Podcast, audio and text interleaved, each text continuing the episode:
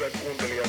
Keskustelun järjestää suurempi tappu. Kyllä minä kuuntelen puhujaa tarvittaessa bussaankin. Ilmeisesti siellä on eräitä, jotka tuntevat kiinnostusta keskuksen aiheeseen päin. Esimerkiksi julkisen sanan säilötön jälleen johtu teräviksi. Kenttä Radio. Tiistaina 16.12. vietettiin Pyhän Pekan päivää, kun eduskunnassa äänestettiin ministeri Pekka Haaviston luottamuksesta, ja niinhän siinä äänestyksessä kävi, että selkeä enemmistö eduskunnasta antoi luottamuksen Pekka Haaviston asemalle ministerinä. Mutta miten tähän tilanteeseen päädyttiin? Tästä aiheesta tällä kertaa Kenttäradiossa, ja paikalla meillä ovat tässä joulun aluslähetyksessä Klaara Tapper. Jirka Hakala. Terve. Jaakko Mäkipitäjä. Tip Top. Ja Tip Top täältä munkin puolesta. Mun nimi on Arttu Karila. No niin, näin jouluisin veikein miettein niin vakavan aiheen äärellä. Siis miten me nyt tähän tilanteeseen päädyttiin, että Pekka Haaviston edessä on polvillaan ennen kaikkea vihreät, mutta myös sitten pääministeri. Mikä on niin kuin Pekka Haaviston nostanut tähän asemaan? Niin siis yksinkertaisestihan nyt puhutaan siitä, että johtavan korkeamman moraalin puolueen ministeri on vähän nyt mennyt silleen ujuttamaan parvasta sinne hyvien tapojen tuolle puolelle, ja nämä hyvät tarkoitusperät sitten tässä tietysti painaa palkakupissa enemmän kuin esimerkiksi arvot kuten demokratia tai oikeusvaltioperiaate tai mitä näitä nyt muita on. Pekka Pesti. Toki se kuppi meni nuriin vähän muistakin syystä kuin siitä, mitä tapahtui silloin vuosi sitten ja mitä nyt pevi. Perustuslakivaliokunta totesi, että toinen puoli näytelmää oli tämä eduskunnassa nähty näytelmä, jossa yritettiin vaikuttaa perustuslakivaliokunnan jäseniin tavalla, johon ei ole totuttu, jota näiden perinteisten puolueiden ja perinteisten toimintatapojen puolustajat eivät voineet hyväksyä. Ja tähän liittyy myös kyllä se, että miten tämä Pekka otti vastaan nämä perustuslakivaliokunnan, ja vihreät ylipäätänsä miten otti vastaan nämä perustuslakivaliokunnan moitteet, ja myös sen toteamukseen, että nyt oli toimittu lainvastaisella tavalla, että siinä oli, sanotaanko nyt näin, että jos nämä moitteet olisi otettu kovin toisella tavalla vastaan ja eduskunnassa olisi toimittu nöyremmällä tavalla, niin ehkä mitä halutaan ei olisi tullutkaan. Ainakaan tämä mittaluokan halutaan. Tavallaan kaksi asiaa, tämä menettelytapa täällä perustuslakivaliokunnassa ja sitten toisaalta se viestintäkeissi, mikä oli ihan järkyttävää shaipaa ja ihmisten aliarvioimista, missä haluttiin tieteen tahtoa antaa kuvaa, että siis sehän nyt oli se punainen lanka, että mitään väärää ei ole tapahtunut. No tämähän nyt ei ole tämä ei pidä paikkaansa. Jos Pekka Haavisto ei olisi ministeri, vaan hän olisi rivivirkamies, niin häntä vastaan olisi nostettu todennäköisesti syyte.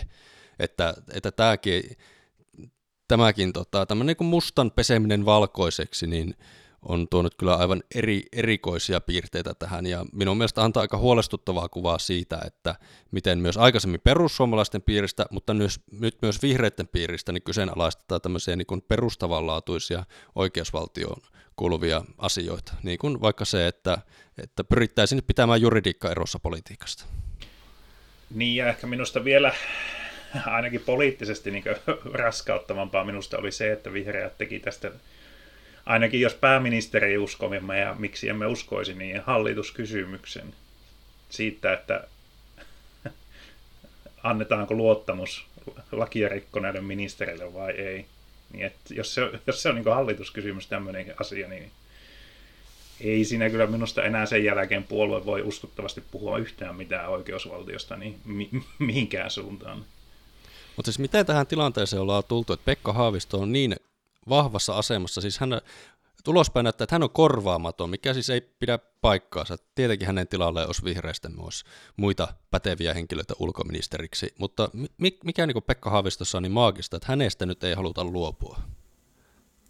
Niin, mä en ole ihan varma, että johtuuko se, siis varmasti sillä on merkitystä, että kyseessä on nimenomaan tällainen vihreä ikoni kuin Pekka Haavisto, mutta mä kuitenkin uskon, että tässä taustalla on myös tällainen korkeamman moraalin puolueen jotenkin ajatus siitä, että he ei voi tehdä väärin. Että jos he näkee vääryyden maailmassa, he haluaa korjata sitä, heillä on hyvät tarkoitusperät, ja mikäli siinä sitten vähän taivutellaan tiettyjä tiettyjä käytänteitä, mihin ollaan totuttu, niin sillä ei ole niin väliä, koska tarkoitus pyhittää keinot.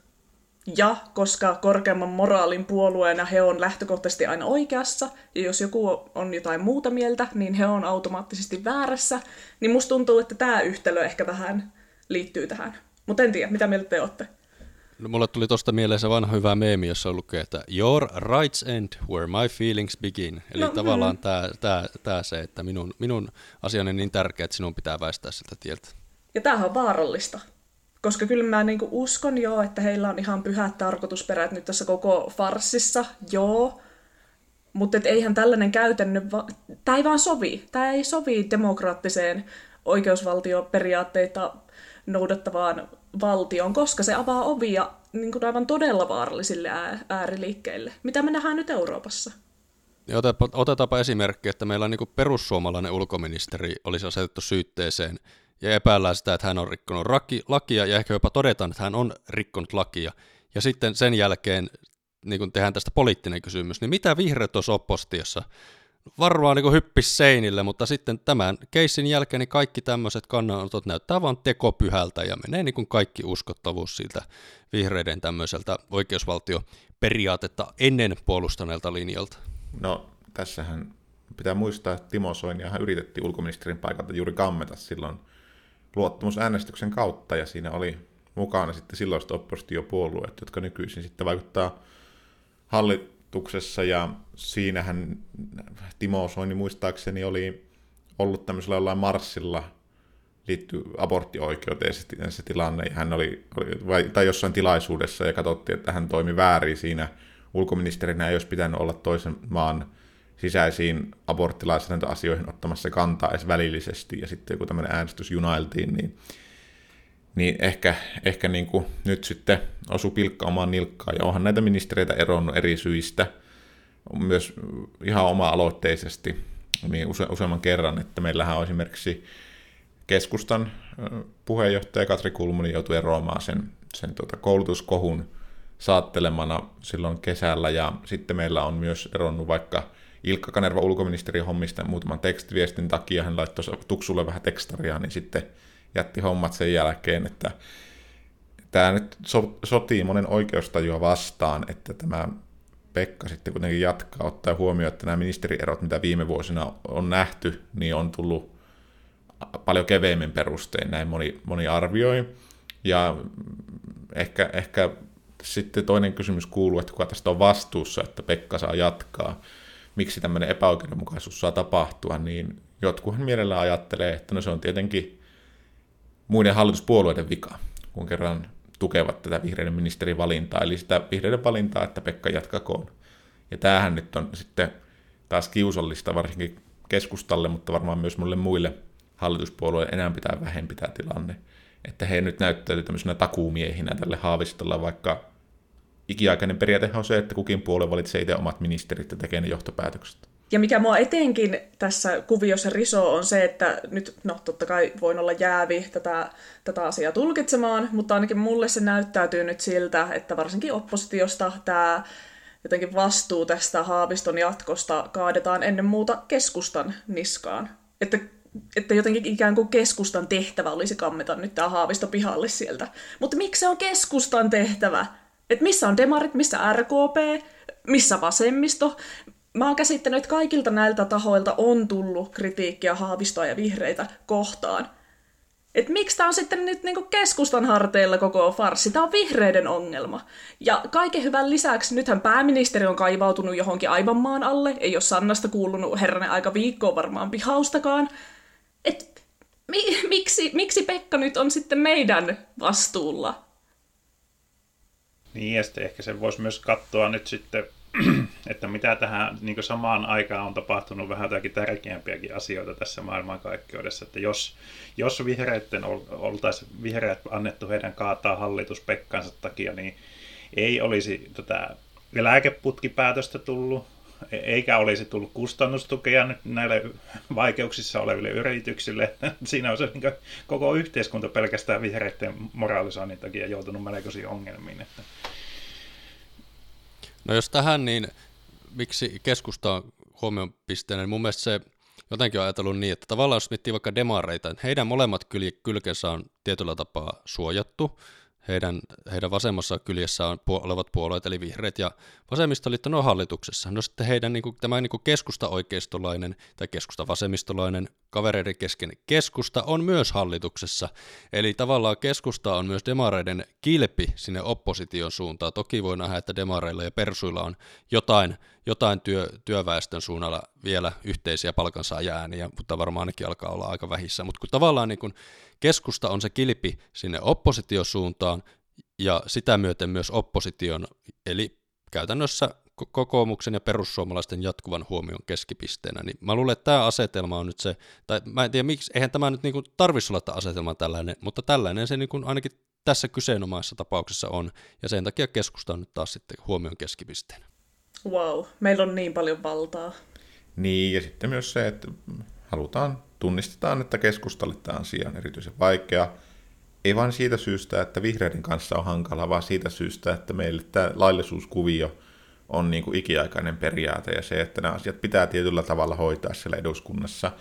Toki sekin pitää muistaa, että kyllä keskustalaisillakin poliitikoilla omat ongelmansa lain edessä ollut, että ei pidä meidänkään niin mitään pyhimyksiä olla, että yksinministeri on silloin 90-luvulla esimerkiksi meiltä, toki rauha hänen muistolleen, mutta yksi keskustan ministeri 90-luvulla ihan joutui valtakunnan oikeuteen tämmöisessä vastaavanlaisessa tilanteessa ja sai sieltä myös tuomion ja joutui jättämään sitten ministerin tehtävät tätä kautta, että no, joku voisi sanoa, että sattuuhan näitä, mutta ehkä se nyt on vähän väärin todettu, mutta ei nyt pidä myöskään niin kuin itselleen kenenkään alkaa tässä mitään sädekehää virittelemään oman pään yläpuolelle.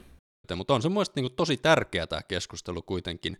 Siis tässähän puhutaan niin kuin arvoista, ja mun mielestä taas kerran tämä nyt osoittaa, että jostain syystä niin kuin ei keskusta ole tässä kysymyksessä onnistunut perustelemaan tai tuomaan esille sitä omaa näkökohtaansa, että moni ehkä muistaa tämmöisen vanhan maalaisliiton vaalijulisten, jossa käsi nojaa raamattuun ja lakikirjaan. Tavallaan tähän se niin kuin lähtökohta, mutta olisin mä niin kuin itse kepulaisena toivonut sitä, että joku olisi niin kuin löynyt nyrkin pöytään ja sanonut, että perhana, että nyt niin kuin, että oikeusvaltio keskustalle tärkeä, se on tärkeää, että noudatetaan lakia, ja sitten, että se myös näkyy sitten näissä päätöksissä, niin mun mielestä tämmöinen näkökanta nyt jäi täysin puuttumaan tästä keskustelusta.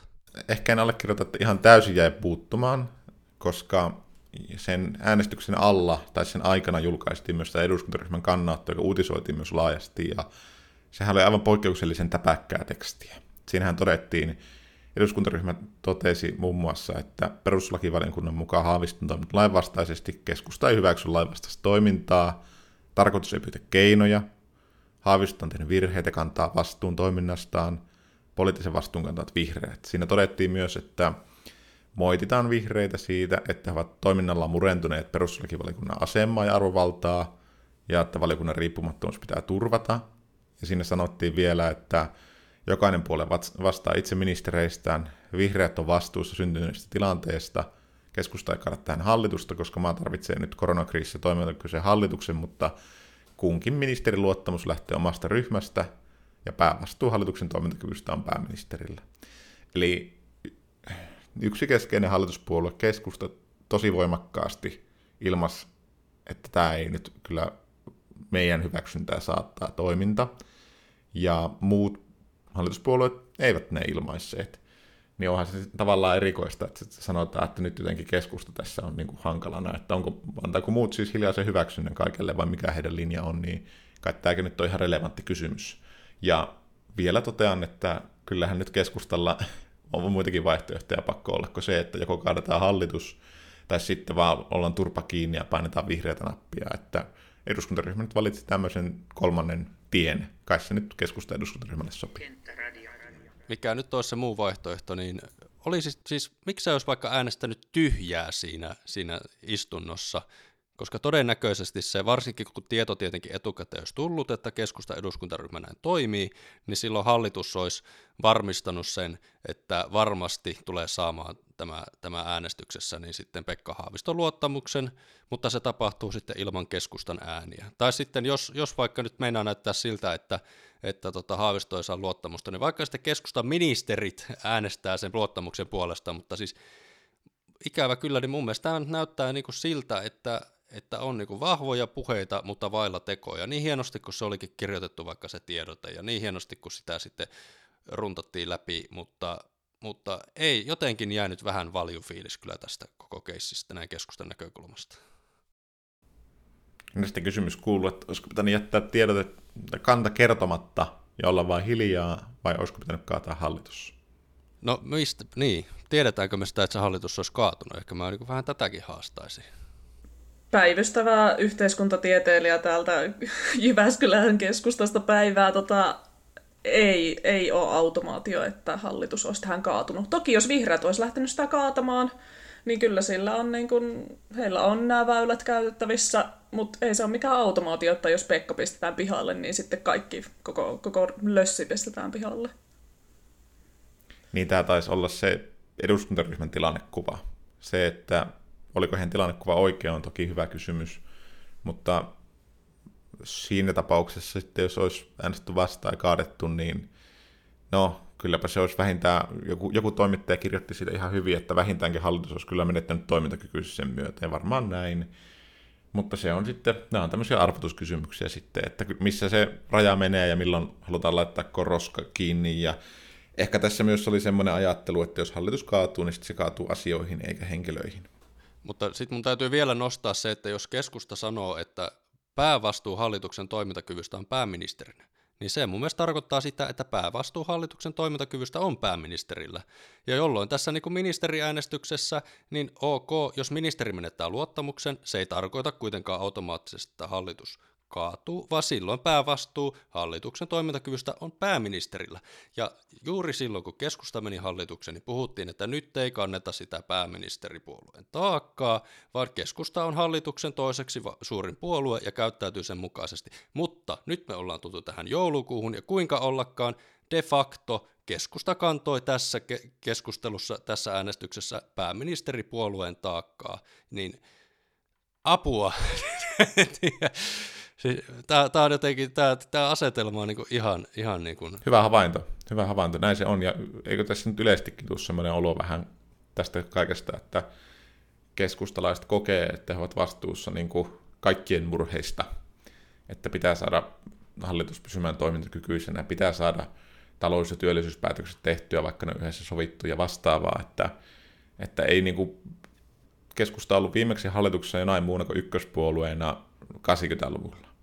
Niin meidän, jos se nyt DNAssa, niin ainakin syvällä meidän tavoissa ja toiminnassa on se, että me ollaan se hallituksessa keskeisin vastuunkantaja. Siitä on nyt aika vaikea oppia siihen, että ehkä niin kuin joku muukin voi olla se keskeisin vastuunkantaja. Ei tarvitse kaikkia pataljoonan murheita ottaa omalle kontolle. Tämä on kyllä ihan totta, ja mä luen tätä tilannetta ihan samalla tavalla kuin Arttu ja Jirka tässä edellä. Ja tämä vaan, tämä vinoutunut tilanne näyttää vaan koko ajan vinoutuvan enemmän, koska niin kuin todettiin, Sannaa ei ole näkynyt missään nyt suunnilleen viikkoon. Ja mikä vielä parempi, niin vihreiden puolueen puheenjohtaja ei vaivautunut menemään edes A-studioon, vaan he lähetti sinne jonkun muun sitten ottamaan näitä tälle ja vastaan. Et jos ei ole pokkaa puolustella omaa ministeriä ja oman ministerin töhöilyjä julkisesti, niin on se nyt kumma. Vaikea ymmärtää. Ja että sehän minusta ehkä voisi pikkuhiljaa myös niin tehdä semmoisen johtopäätöksen, että onko se hallitus nyt sitten oikeasti toimintakykyinen, jos pääministeri ei pysty ottamaan vastuuta niin nimenomaan hallituksen toimintakykyyn liittyvistä asioista, eli siitä, että saako nyt vaikka laittomuuksiin syyllistynyt ministeri jatkaa vai ei, niin. Koska sillähän se nimenomaan kuuluu ja mitään ei kuulu.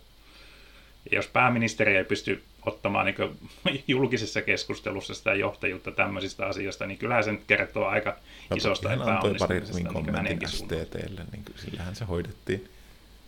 Ja. Mutta ne oli ihan hyviä kommentteja. Joo, se on kyllä turvallisin kriisiviestinnän tapa, että jos haluat jotenkin hallita omia ulossanomisia, niin laita STT:lle, niin ei tule ainakaan sitten epäselvyyttä, kun se kirjallisesti lähtee sieltä etenemään. Mutta onko nämä tässä nyt, ehkä hän joutui valitsemaan myös vähän, että onko hän pääministeri vai puoluejohtaja. Puoluejohtajana se oli viisaasti toimittu, koska demarit eivät ilmeisesti tästä hirveänä osumaa ottaneet tästä hässäkästä, kun pitivät suusa kiinni ja äänestivät vaan jaa. RKP, vasemmisto, ei siellä tullut sitten palautetta mistään suunnasta, että nyt on tyhmästi toimittu. Että ehkä demareilta oli myös taitavaa se, että he kipuiluunsa pitivät sitten omana tietonaan ja muuta kuin vaan pitivät matalaa profiilia niin sanotusti. Joskus sekin voi olla ihan vaihtoehto.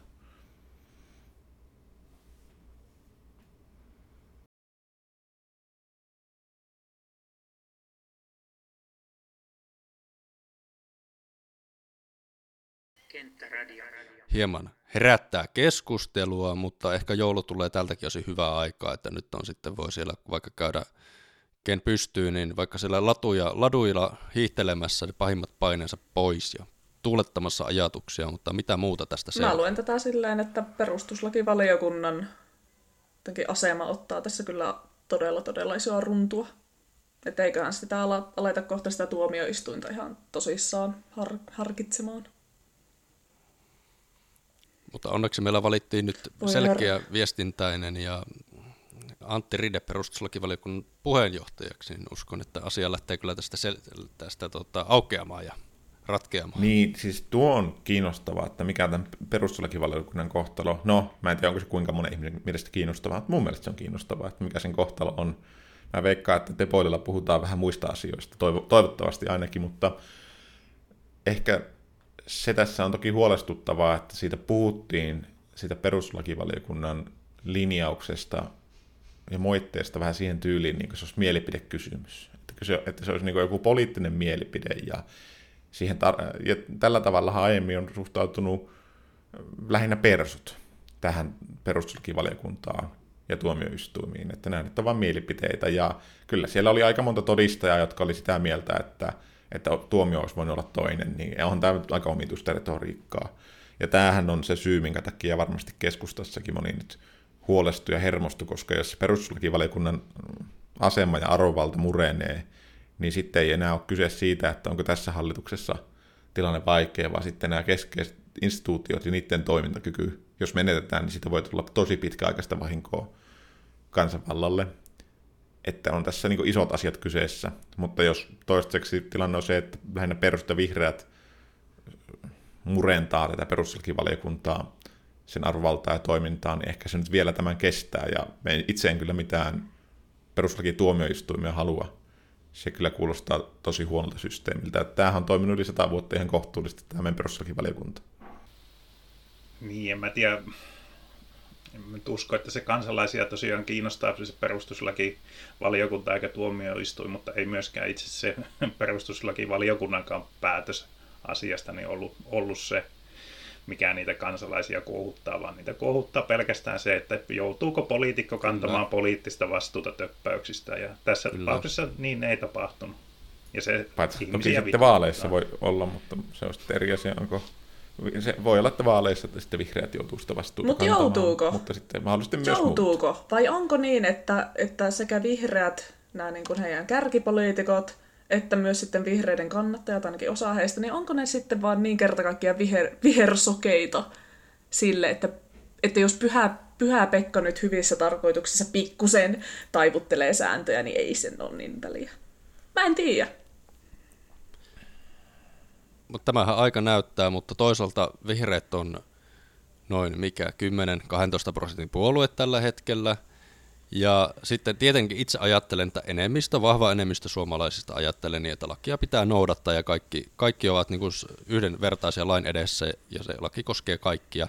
Mutta sitten siellä on se vähemmistö, en tiedä, kyllä mä vähän ehkä jopa veikkaan, että se on yli tämä 10%, niin voihan se olla, että me nähdään myös semmoinenkin ilmiö, että sitten tästä voisi jonkin verran myös tulla uusia äänestäjiä vihreillä, aika näyttää, mutta sen uskallan väittää, että Pekka Haaviston osalta, tämä nyt voi sitten laittaa kirjoihin ja palataan tähän seuraavien presidentinvaalien yhteydessä, mutta olisiko nyt niin, että sitten Pekka Haavisto presidenttihaaveet kaatu tässä, koska se on kuitenkin semmoinen kisa, se pressakisa, että siinä täytyisi olla se enemmistön kansasta tuki takana, ja luulen, että se nyt tässä keisissä menetettiin.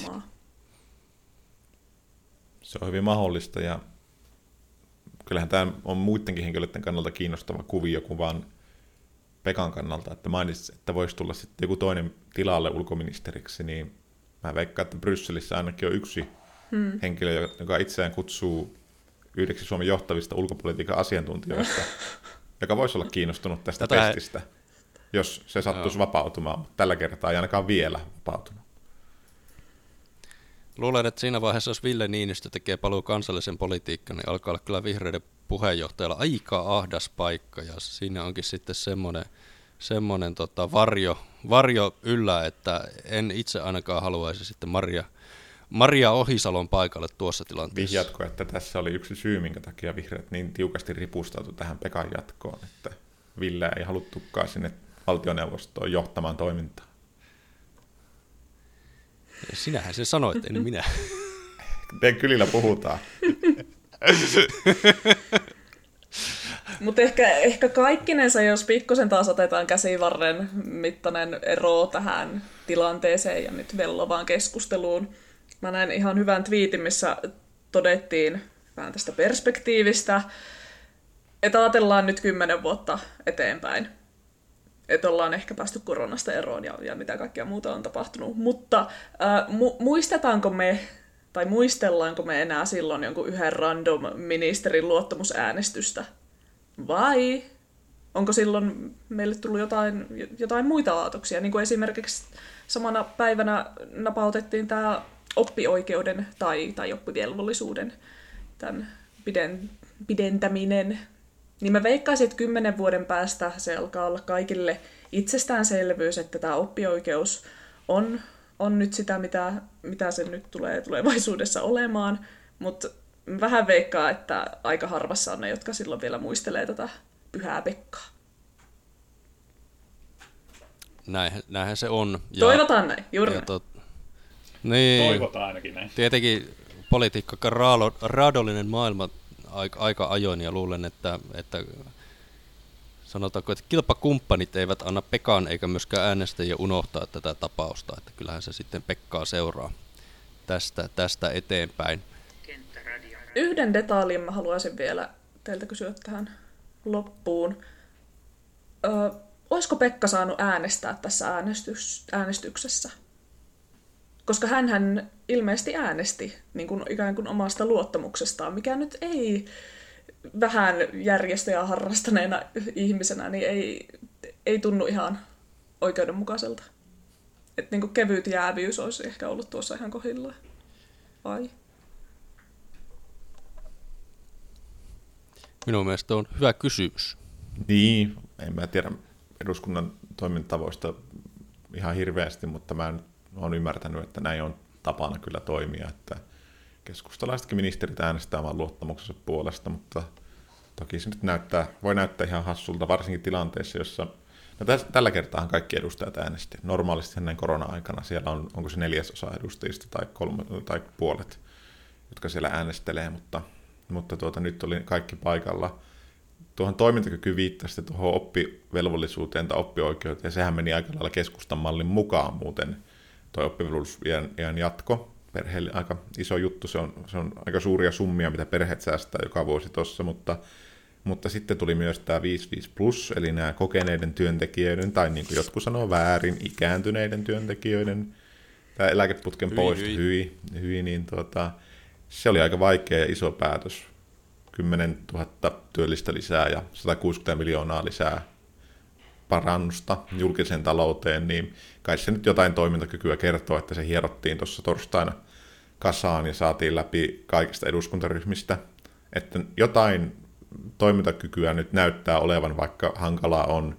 Ja ehkä nyt semmoinen huomio vielä, että eikö viime vaalikaudellakin niitä riitoja oli koko ajan, hallitus meinasi kaatua monta kertaa, saunan pesässä poltettiin eropapereita ja sitten se hallitus myös kaatui sitten loppujen lopuksi. Että ei se nyt, ja miten se oli se sitä edeltävä hallitus, niin sehän sitten jossain vaiheessa vaalikautta äänesti omia esityksiään kumoa eduskunnassa, ja valtavat riidat oli koko ajan. Että ehkä se viimeinen jotenkuten niin kuin stabiili hallitus sitten menee sinne johonkin Vanhasen ykkösen hallituksen aikaan, joka muuten itse asiassa oli punamulta hallitus. Mutta siinä nämä voimasuhteet oli vähän erilaiset. Täysin erilaiset, mutta... Ja toki stabiili siinä mielessä, että se pääministeri vaihtui pari kuukauden jälkeen. No.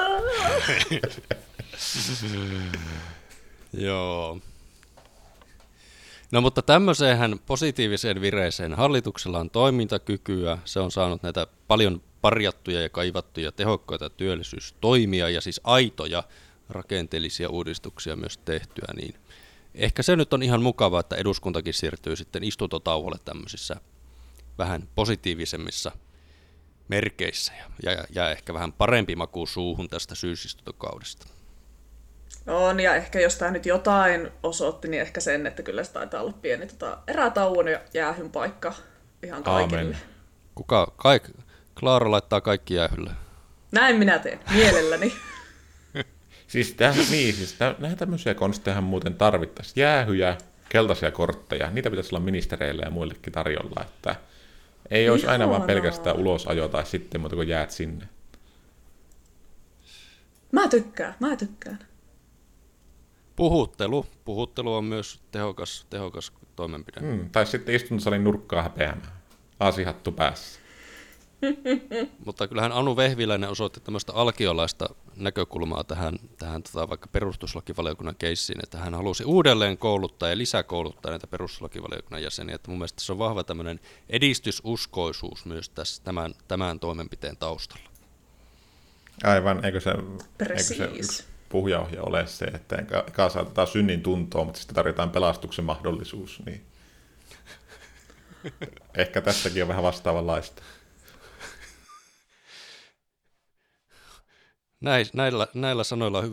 Näistä sanoista on hyvä siirtyä joulunviettoon. Nyt joku iloinen jingle siihen päälle.